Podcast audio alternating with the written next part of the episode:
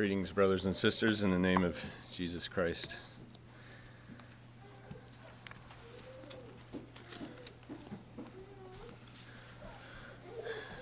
The time has come. uh, we will be looking at Revelation this morning, as I had uh, mentioned about, and I don't know if it's something that intrigues you or interests you, but I sense that a little bit. Just and I, it's humbling to have you as a church pray for one of us as leaders, and I just want to thank each of you for that. It's not so much what I have to say this morning. I have the responsibility of trying to explain the Word of God to you. But I want to leave that a lot with you and not so much giving you my opinions and my things of what we have in Revelation. Just a couple quick things to get uh, out of the way. First of all, it does not have a letter S at the end. If any of you are really picky or concerned about that, it is the book of Revelation. Some people would get uh, um, not all fired up about it, but it's only one revelation. There's not multiple. So if you say the book of Revelations, you might confuse somebody. But wanted to make that clear. You'll probably uh, some of these things you say you almost remember the rest of your life. So that's why I thought, well, I'll just give that to you. And uh, the other thing was how to um, go about with an introduction and, and what to do uh, as we start in on the book of Revelation. And I have uh, a handout to give to you, and I'm not sure where the ushers are. I see one there. Um, if you could come, two ushers could come forward and hand these out to everybody. I made somewhere around 50 copies, and I think each of the adults should be able to uh, um, have one. If you run out, I'll print more. If there's plenty, just lay them in the back or give them back to me then. And the reason for this paper is is because I don't know what you know about Revelation and what you might be expecting. Many books have been written, many things have been said, in some ways, I could just say, here, look at this resource, check this out, do it yourself. But that is, uh, as we get into here a little bit, not what the intentions are for the book of Revelation. Yes, you can study it yourself, but when we get into verse 3, there's some, some ideas and some things that we see here. And I wanted to just at the onset give you very basic things about it. Whether they're basic or not, I don't know, but it's you got to start somewhere. And uh, just a note to you ushers, I forgot my own paper, so if I could take one sometime, I don't know if there's any left. I had mine at home that had some things and rearranging. I, well, no, I don't want to take that one long. I need the one that I printed, and I forgot to keep it. But I want to go over that uh, paper very quickly. Won't take much time at all. And it's for you to keep and basically for reference so you know some of these things that um, we might talk about. And I don't know if there'll be any more later on. And the order of these doesn't really matter. You're going to see there's on the front and the back. But the book of Revelation is highly numerical in uh, the numbers are there. And so I quickly pulled from, I don't have it on here, online was a uh, BibleStudy.org or a, a website that had given me these. I, I had difficulty finding the meaning for numbers, each individual number through the traditional resources, uh, and maybe I missed it too, but I don't always like to go online, but in this case I did. And so you can see there uh, the numbers 1 through 20 and what they represent. And the references given were good in why they gave their reasoning for what the number would mean. And just a very um, uh, and this is through the Bible, not just in Revelation, but just take the number eight for for instance. Uh, they they always wondered why uh, Noah and his sons and wives that made a number eight, and through all the things they come up with, that they say eight just keeps coming around. That it's it's a new beginning or a, a, something new coming along, and so that's what they put down there. And interestingly, there you see it says the word or creation. That doesn't mean that something new was actually made, but if you understand the word a new order or creation, it's like something new taking place. But uh, if you study these numbers, you, you can find multiple examples of why these numbers say what they do. And so I just compiled this list here for reference because uh, going down to some observations and I'm not even sure why I really put them in there, but it was a few that I just uh, had jotted down and I put them in there. But um, we're going to run into the word blessed seven times.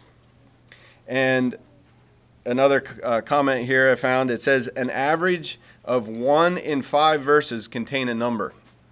And that puts a little more weight back to the to the meaning of numbers because there's there's a lot of them. About if you just take uh, the average about every five verses, you're going to have um, uh, a number given. And it says seven is the most common number. Uh, it's given over 50 some times, but three is the second most common.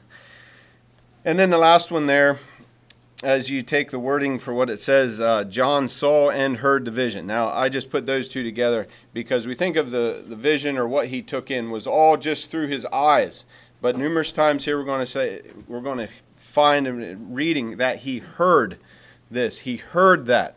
And I just wanted to point this out that it's not all just seeing, there was actually hearing uh, taking place as well, which for me it's not too hard, I should say, to catch some of those things when we think about hearing as you all know. So, just a couple definitions. If you've never heard of eschatology, that is basically a big word that talks about end times, as it's given here, a branch of theology concerned with the final events in the history of the world or of mankind. I'm not so sure as it's a scriptural term, but nonetheless, that word is used when you refer to end times uh, through discussions or talking with people. Turn the page over, we have prophecy in case you didn't know what prophecy is, um, that comes right from the dictionary. Just it's a prediction of something to come.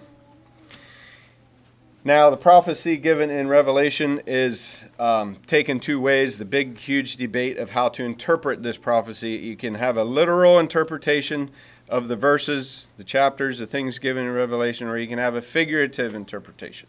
And so I just wanted to point those out in case that's uh, a little unsure, but a literal interpretation means you take the words exactly as they're given for what they say. You don't change it. You don't change the mindset. It's what it says is what you what it means. However, you keep reading things and you'll say, no, this can't be a literal. It has to represent something else. And so that's what mean, means by figurative interpretation. And that is the words may or do not mean exactly what they say, but they resent, represent something else. And so the first one we kind of look at it as face value. This the uh, the literal is like face value, but figurative would be uh, what we call a figure of speech. Also, wanted to add if you do not know what a simile is, that is a figure of speech comparing two unlike things that is often introduced by like or as. And a metaphor, I heard that earlier, I happened to think about it. A teacher, I think, said in Sunday school class, but a metaphor is a figure of speech in which a word or phrase literally denoting one kind of an object or idea is used in place of another to suggest a likeness or analogy between them and I happen to put in there. Uh, I put in there a mistake. I read it later. I'm like, well, it's not a big deal, but it'll bring out the point. As in drowning money, as in drowning in money. So I put the word as in there, which maybe shouldn't be. That means it's a simile because it's as something. But if you just take the phrase drowning in money, that's a metaphor. Is a person literally drowning in money? No, they're not drowning. They're not being deprived of oxygen because of the money. That's it's that's it's it's a metaphor. You're going to see a lot of these in the book of Revelation. Then the next one really jumps into it. Uh, pretty major, I guess you would say. all these terms you hear about people discussing. Um, maybe the point of arguing. I have no idea how many conversations would have taken place between mankind in these uh, in these subjects, but when and how the end times take place. Um, you have a postmillennialism, you have an amillennialism, and a premillennialism. And that's an attempt to try to line up the calendar at the end times.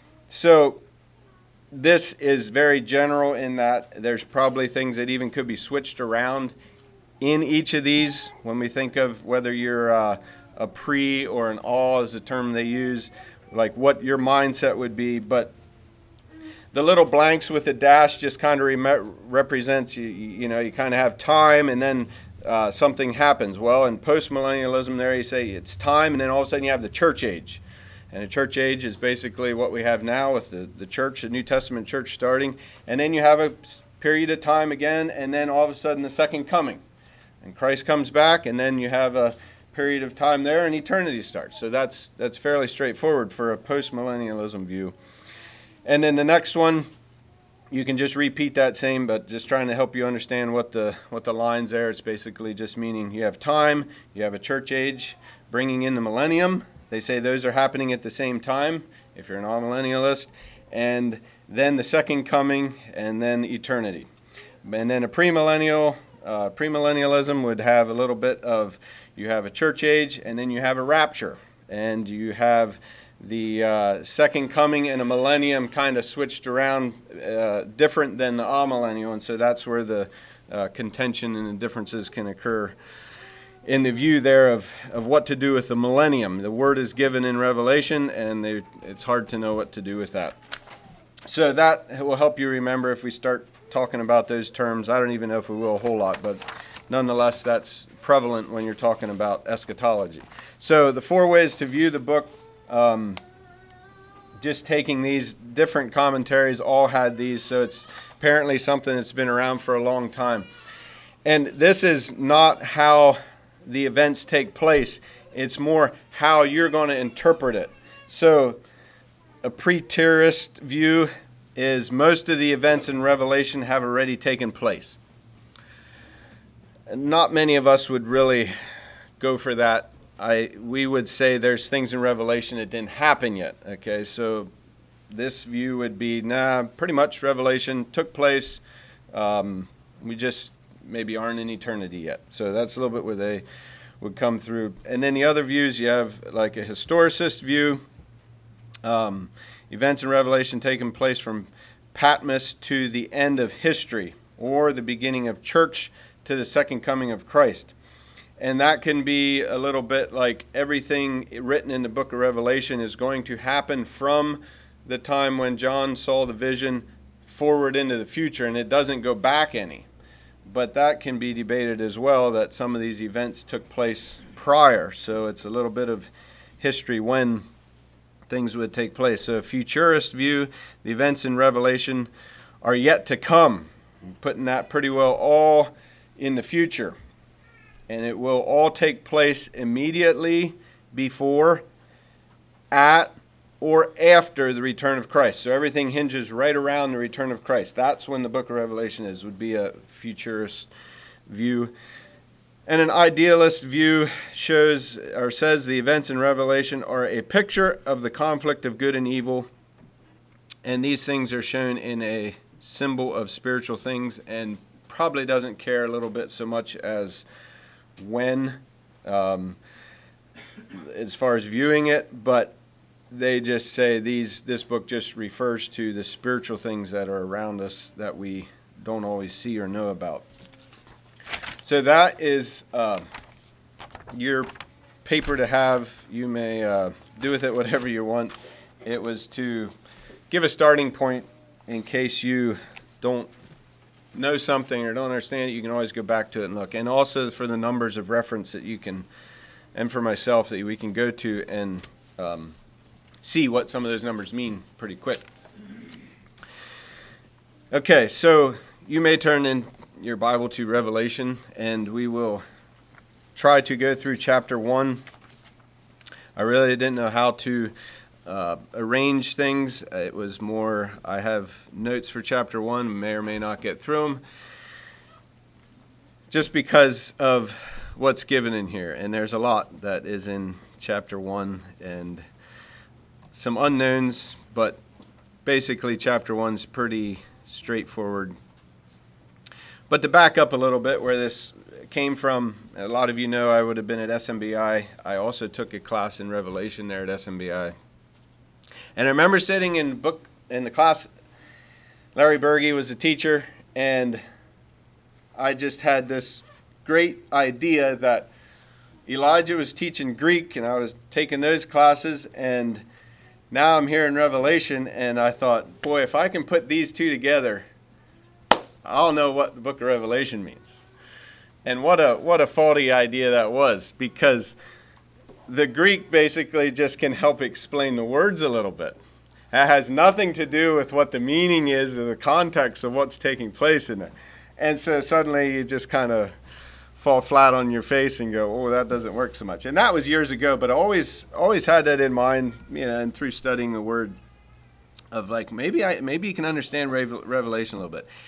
And it does. There's a lot of stu- word studies that do help understand the context in Revelation, but just because you know what the words mean uh, is not going to be the answer to understanding the book of Revelation. There is a lot that is um, needed when we try to study and interpret uh, to some extent the book of Revelation. But I found out pretty quick that studying the Greek, and this was years ago, not just now, but uh, it's not going to explain the prophecies that are given. So, one other introduction yet to Revelation is, and I'm not sure if I told you chapter 1, but you can turn to chapter 19. Revelation 19, verse 10.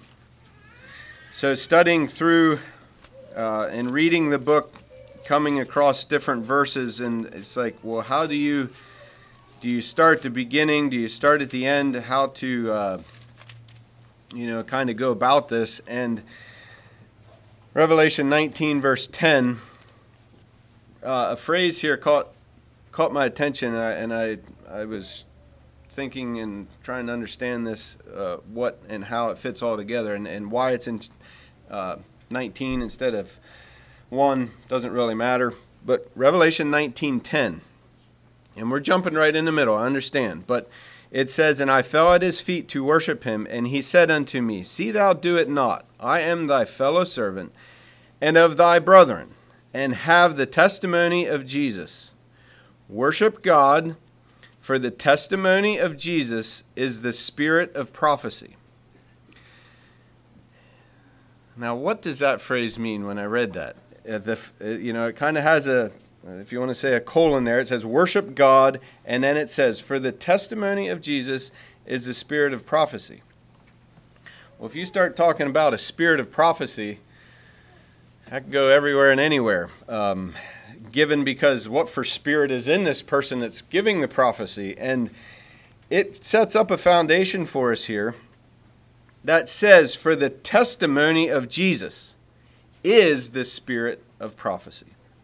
And so we have to hinge all this on the testimony of Jesus Christ. And now, if you go, well, let me just keep going here a little bit. I was going to go back to chapter 1. But basically, it's we, we know of uh, John uh, receiving what the angel had.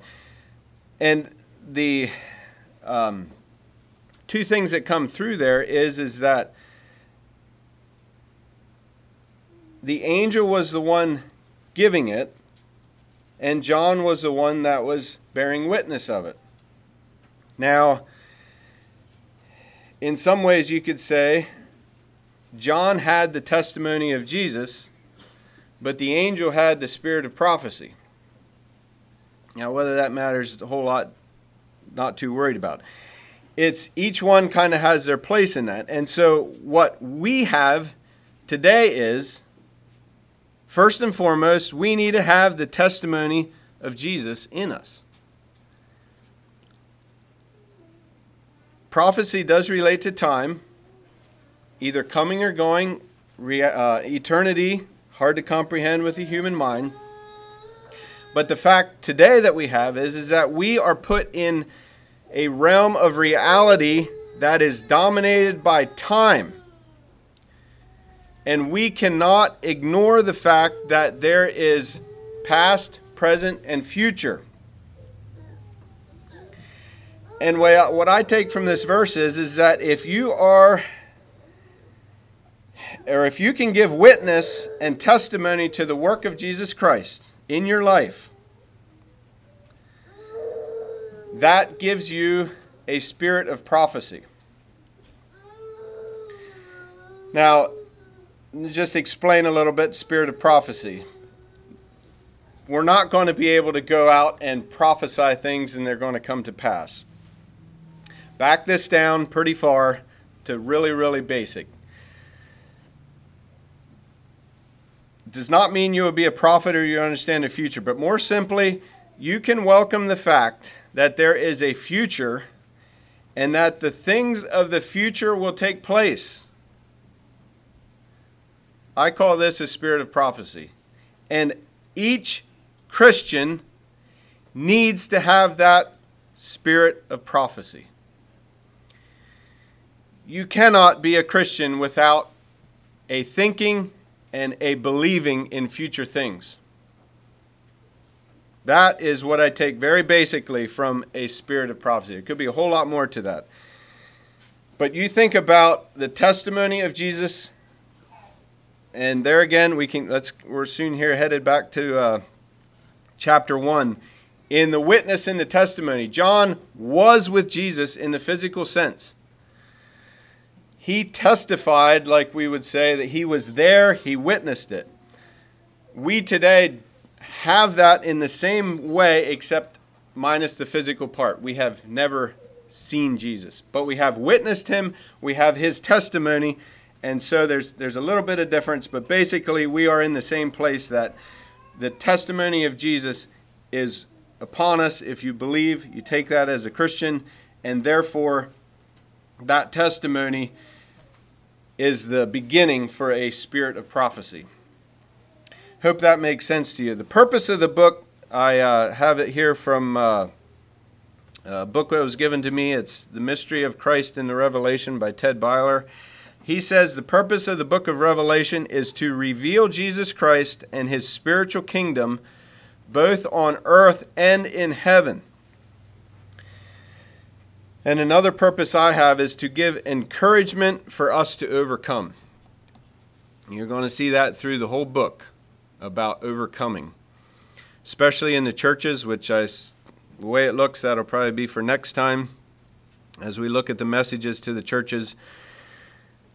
But it talks about overcoming at the at the end with the judgment and those that have overcome have rights to God.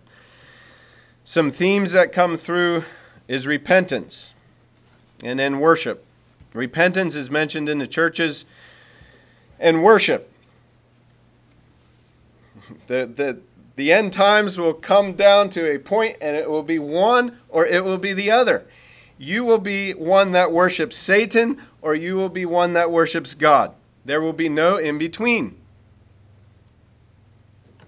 And the book just pushes that the whole way through as you see all the, uh, the really hard chapters of the beast and the false prophet and all these things. Worship comes through, and there were those that worshiped the beast, the false prophet, the, um, that kingdom, that realm, and there was those that did not. And you, you, you're forced into one or the other. Now, it's pretty easy that we do not worship Satan, and things become pretty much black and white which, which one you're in. But for simplicity, as you go through the book of Revelation, it's easy to tell who's worshiping what. Like that, that becomes uh, easy to see. So now turn back to chapter 1 and we will go down through verse by verse.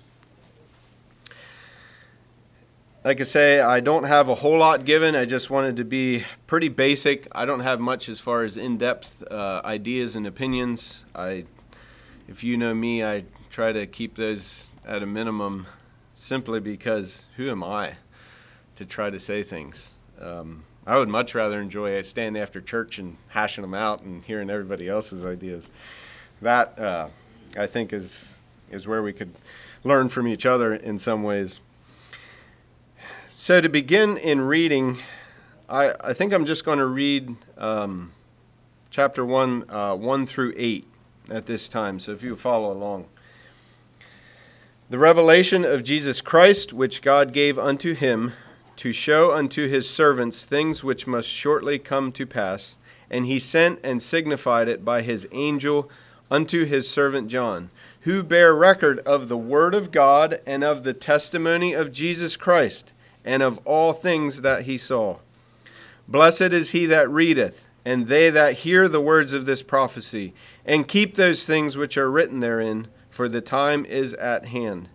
John to the seven churches which are in Asia, grace be unto you, and peace from him which is, and which was, and which is to come, and from the seven spirits which are before his throne, and from Jesus Christ, who is the faithful witness, and the first begotten of the dead, and the prince of the kings of the earth, unto him that loved us, and washed us from our sins in his own blood and hath made us kings and priests unto God and his Father. To him be glory and dominion for ever and ever. Amen. Behold, he cometh with clouds, and every eye shall see him, and they also which pierced him, and all kindreds of the earth shall wail because of him. Even so, Amen. I am Alpha and Omega, the beginning and the ending, saith the Lord, which is, and which was, and which is to come the Almighty. So, verse 1 begins the revelation of Jesus Christ. It's simply revealing and uncovering who Jesus Christ is. He is the one that's being revealed. How this came about in verse 1 kind of can be taken a couple different ways. It says, which God gave unto him in the one uh, version, and even some commentaries would say that the revelation was given by God to him and capitalized, meaning to Jesus Christ. Well, that kind of confuses it for me, and I'm really not sure if that makes much difference. If you want to let your imagination uh, run just a little bit, you could picture in heaven, and the Trinity just, it's hard for us to always know how to put these two together. But how can, I'll just say this God could have revealed to the angels, to everything in heaven, his son Jesus Christ, and made known his works and what in, in a heavenly realm. And so that kind of agrees with what John's seeing. He's seeing all this in, in heaven and somewhere else, and this revealing, which would originally maybe been from God to Jesus Christ when they when it took place, was now uh, being given to John. There again, was it happening when the you know did uh, when John saw it? Was that actually when was happening in heaven? You, you run into trouble. Some of the events you think were past, well, they had to take place already, so it wasn't that time, and some of them might be future. So you can uh, you can get caught kind of quick, going, well, my mind can't quite catch it. But anyway, it says, which God gave unto him Ultimately, we know it came, like it says to John, to show unto his servants things which must shortly come to pass, and he sent and signified it by his angel unto his servant John. Now,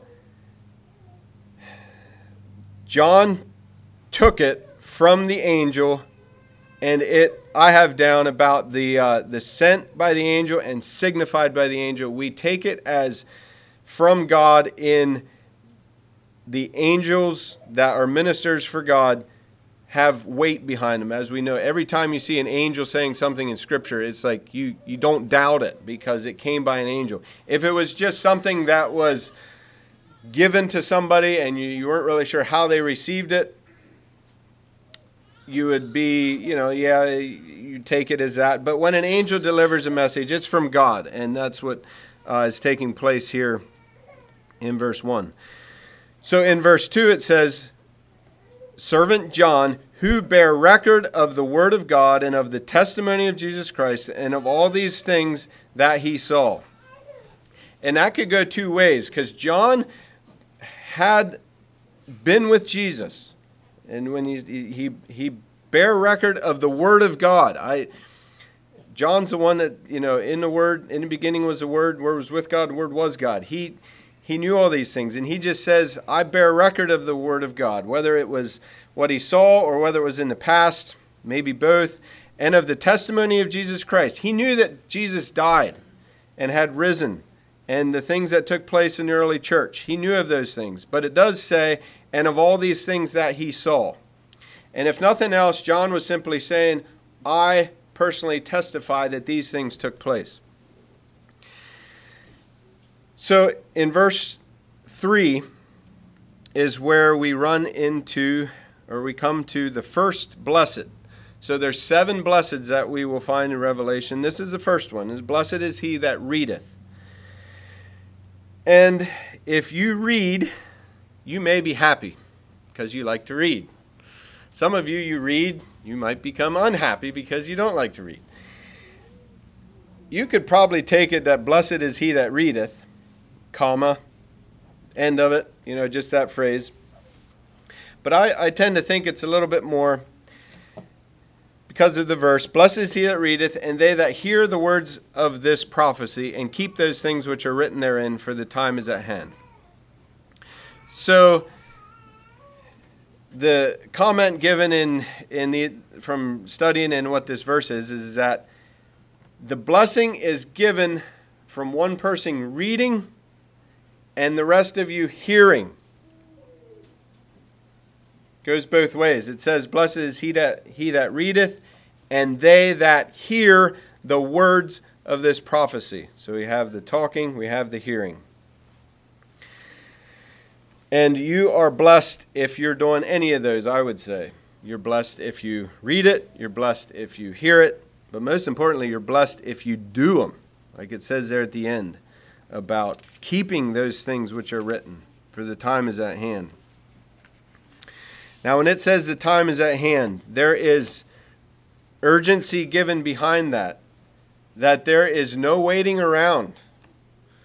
You're not going to wait for something to come. He's saying it's now. We're not going to start reading prophecy 50 years from now. We're, just put that on the timeline. And once we get to so and so year, all right, preachers need to start preaching prophecy, talking about prophecy. No, he's saying the time is at hand, hand for these things now. We need to be reading and, and having these things in our mind about what's written in, in the book of Revelation. Starting then in verse 4, you have a greeting and you have a benediction, kind of all put together in one. And I read through uh, verse 8, and so there's not a whole lot uh, there. It's, it's mostly self explanatory in that John greets the seven churches coming up in the next few chapters. And he just says, Grace and grace be unto you, and peace from him which is, which was, and which is to come, and from the seven spirits which are before his throne. Now, I don't know other than John is recognizing God that was, that is now, and that will be in the future. And if there's anything you can remember out of Revelation, it's that that is who God is.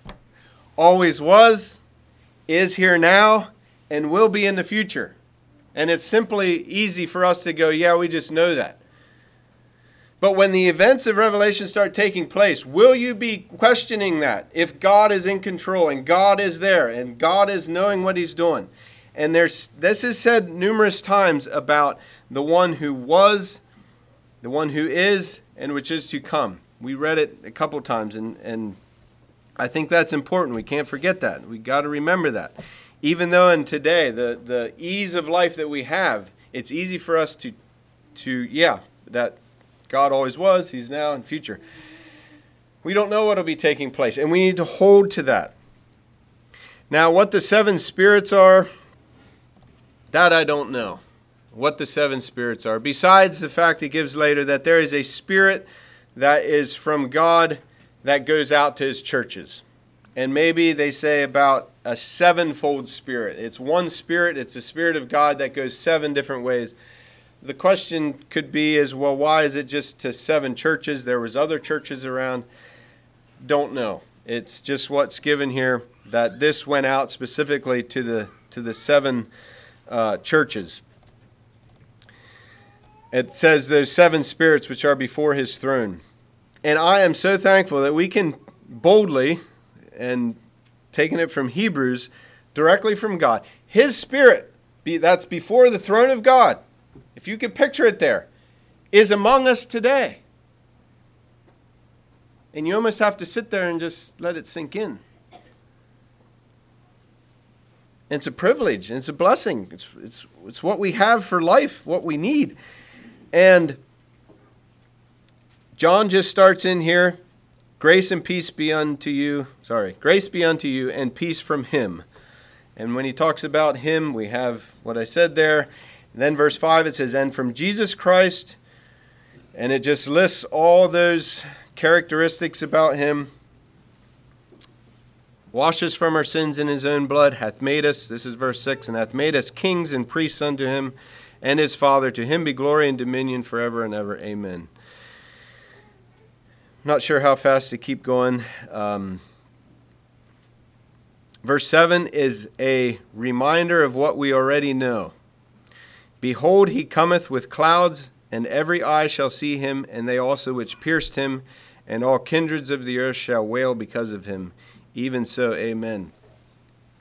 And I don't have the reference down, but these things were alluded to earlier in uh, books of the Bible. I, not necessarily Old Testament, maybe Old Testament, but New Testament, I think. Um, what's given there. And verse 8 begins words in red. If you have a Bible that starts words in red, then this is taken um, as words of Jesus because it says, saith the Lord, I am Alpha and Omega, the beginning and the ending, saith the Lord, which is, which was, and which is to come. The Almighty repeats that. I do want to point out one thing quick. If you don't know what Alpha and Omega means, take your paper, look in the top corner. I just, for the fun of it, you have Alpha. Uh, let me see. The top one is the Greek. A, what we know is uh, the letter A, and that is a capital A and a small a.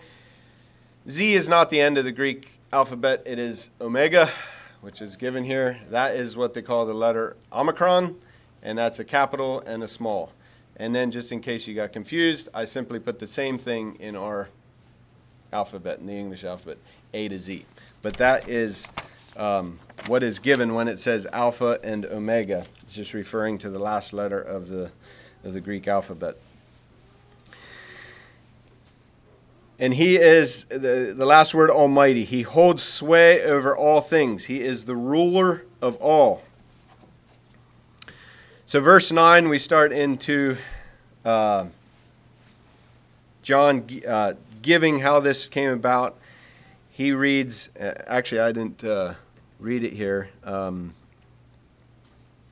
not real sure how far to go down through I'm going to read at least to uh, verse 11. It says, I, John, who also am your brother and companion in tribulation and in the kingdom and patience of Jesus Christ, was in the isle that is called Patmos for the word of God and for the testimony of Jesus Christ. I was in the Spirit on the Lord's day and heard behind me a great voice as of a trumpet, saying, I am Alpha and Omega, the first and the last. And what thou seest, write in a book, and send it unto the seven churches which are in Asia, unto Ephesus, and unto Smyrna, and unto Pergamos, and unto Thyatira, and unto Sardis, and unto Philadelphia, and unto Laodicea. This gives where, if you want to say the logistics of it, what was really taking place. John says he was a brother and companion in three areas in the kingdom, or sorry, in tribulation, in the kingdom, and in patience. Tribulation, he was put there on the isle due to persecution. And it was in about AD 95, the emperor was Domitian or Domitian, And it was most likely because he was a Christian, he was being persecuted in this way for it. And so he was uh, knowing what tribulation was, and he knows what the kingdom was. He was working in the kingdom, and he knew what it takes to have the patience or the perseverance that is part of that. It says the patience of Jesus Christ. So he was on this isle that is called Patmos.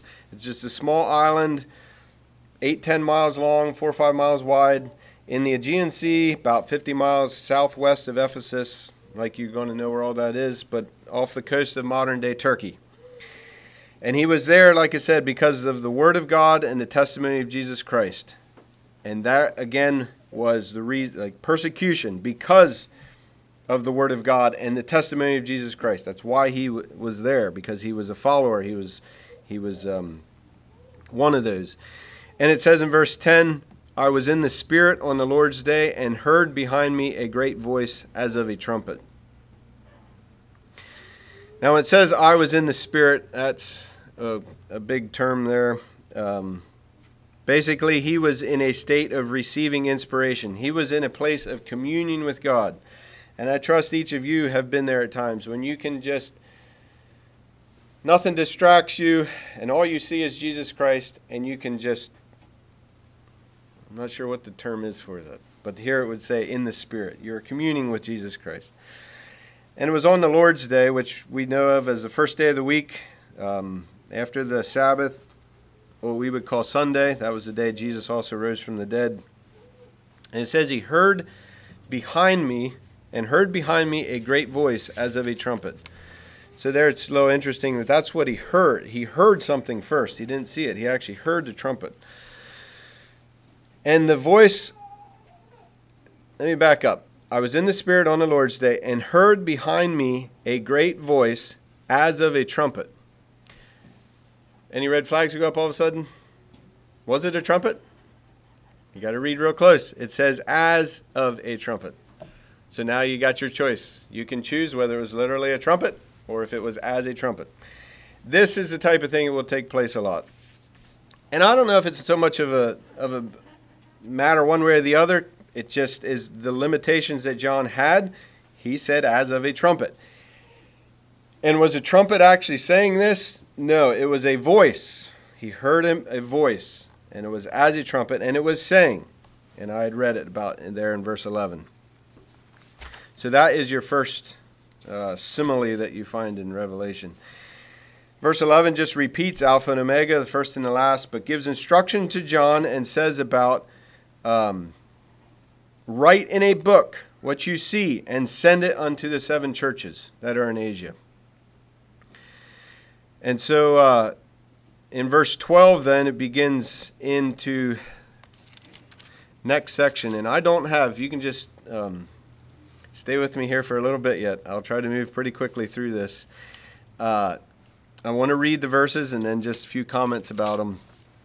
Then we'll be uh, have a base understanding of, of chapter 1. So verses 12 through um, 20, uh, 20, I guess it is. And I turned to see the voice that spake with me, and being turned, I saw seven golden candlesticks, and in the midst of the seven candlesticks, one like unto the Son of Man, clothed with a garment down to the foot, and girt about the paps with a gir- golden girdle. His head and his hairs were white like wool, as white as snow, and his eyes were as a flame of fire, and his feet like unto fine brass, as if they burned in a furnace, and his voice as the sound of many waters. And he had in his right hand seven stars, and out of his mouth went a sharp two edged sword, and his countenance was as the sun shining in his strength. And when I saw him, I fell at his feet dead as dead and he laid his right hand upon me saying unto me fear not i am the first and the last. I am he that liveth and was dead. And behold i am alive forevermore. Amen. And have the keys of hell and of death. Write the things which thou hast seen and the things which are and the things which shall be hereafter. The mystery of the seven stars which thou sawest in my right hand and the seven golden candlesticks the seven stars are the angels of the seven churches, and the seven candlesticks which thou sawest are the seven churches. So I just uh, briefly go down through these. I don't have much comment about them. They uh, somewhat familiar. I just want to point out when this description is given, he turned to see who it was, and he saw uh, there in verse 12 seven golden candlesticks. And basically, the candlestick is a lampstand, it's what holds the light. And then verses 13 through uh, 15 describe who we see. And it's called one like unto, there in verse 13, one like unto the Son of Man.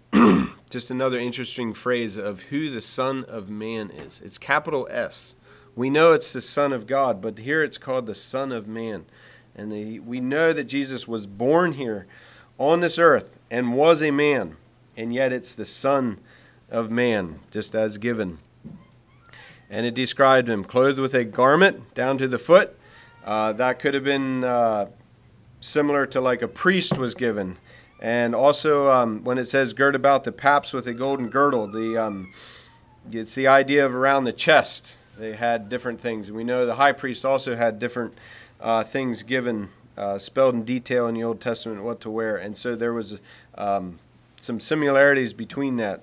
Um, so when you, you read the wording there, if you uh, ever wondered what that means, that's uh, basically what was around his chest area there. And in 14 and 15 just describes more of them. And then in 16, it talks about, um, and sorry, I want to back up just a little bit. You note all these phrases. His hairs were white like wool, as white as snow. His eyes were as a flame of fire. All those descriptions, you can choose whether you take them literal or figurative. Verse 16 And he had in his right hand seven stars, and out of his mouth went a sharp two edged sword, and his countenance was as the sun shining in his strength. It's continuation, but a few uh, different details about what was with him, and that we see the right hand holding these seven stars. And if we jump ahead in verse 20, we know that the seven stars are the angels of the seven churches. I don't want to get myself confused here, but that is a very big help to have the explanation given, and you don't have to guess on this one. When it says he's holding seven stars, it says what the seven stars are, and that's that's a big help. Uh, out of his sword went out of his mouth went a sharp two-edged sword. and His countenance is the sun. Um, John, after seeing this, fell as dead. There again, as dead. We don't know if he was dead or not. Obviously, he was. Um, the angel laid his hand on him, and uh, or whoever it was. I shouldn't say it was an angel. He laid his hand on him, and he said, "Fear not. I am the first and last." Uh, in verse 18, he says about he was dead and lives, and I take that to be Jesus Christ. That is who John saw was Jesus Christ in his eternal state, his condition that he is in before or sitting on the right hand of the throne of God. This is this is how John tried to describe him.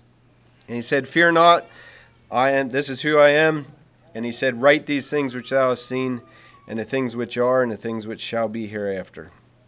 And like I say, verse 20 definitely gives us um, the, uh, the seven stars are the angels of the seven churches, and the seven candlesticks or lampstands are the seven churches.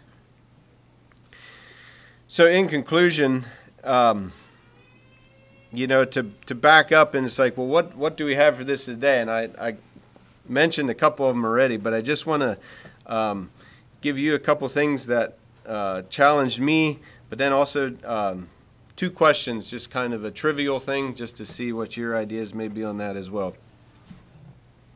Number one, I stated prophecy does need to be part of the Christian life. Please don't be one that says, I don't know about it, the end times, I don't care about it.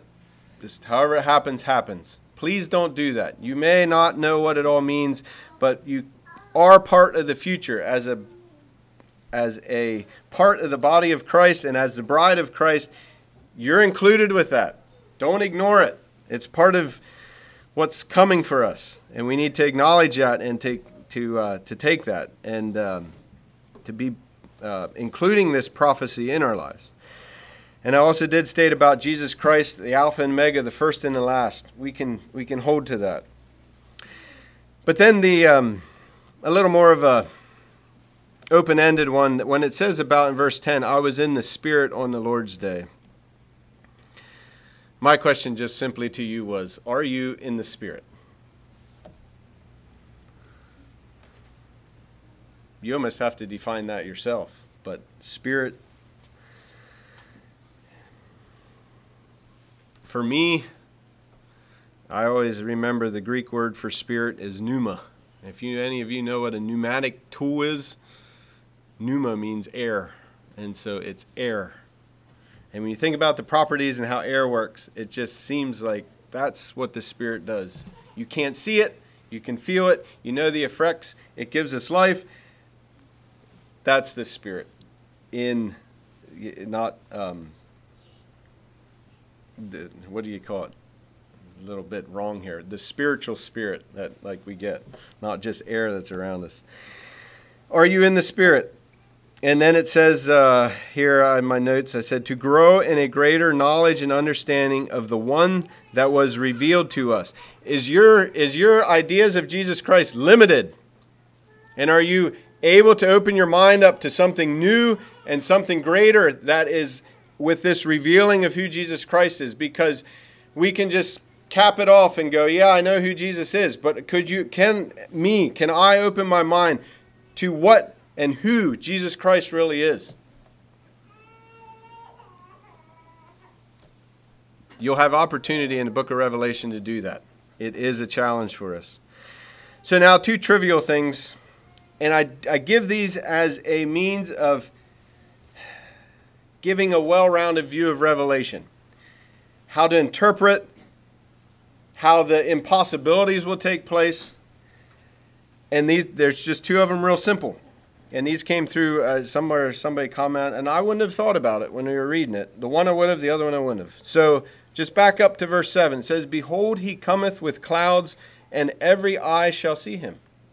Now, I bet a lot of you, well, I don't bet, but I, I think a lot of you probably wondered, how will that take place?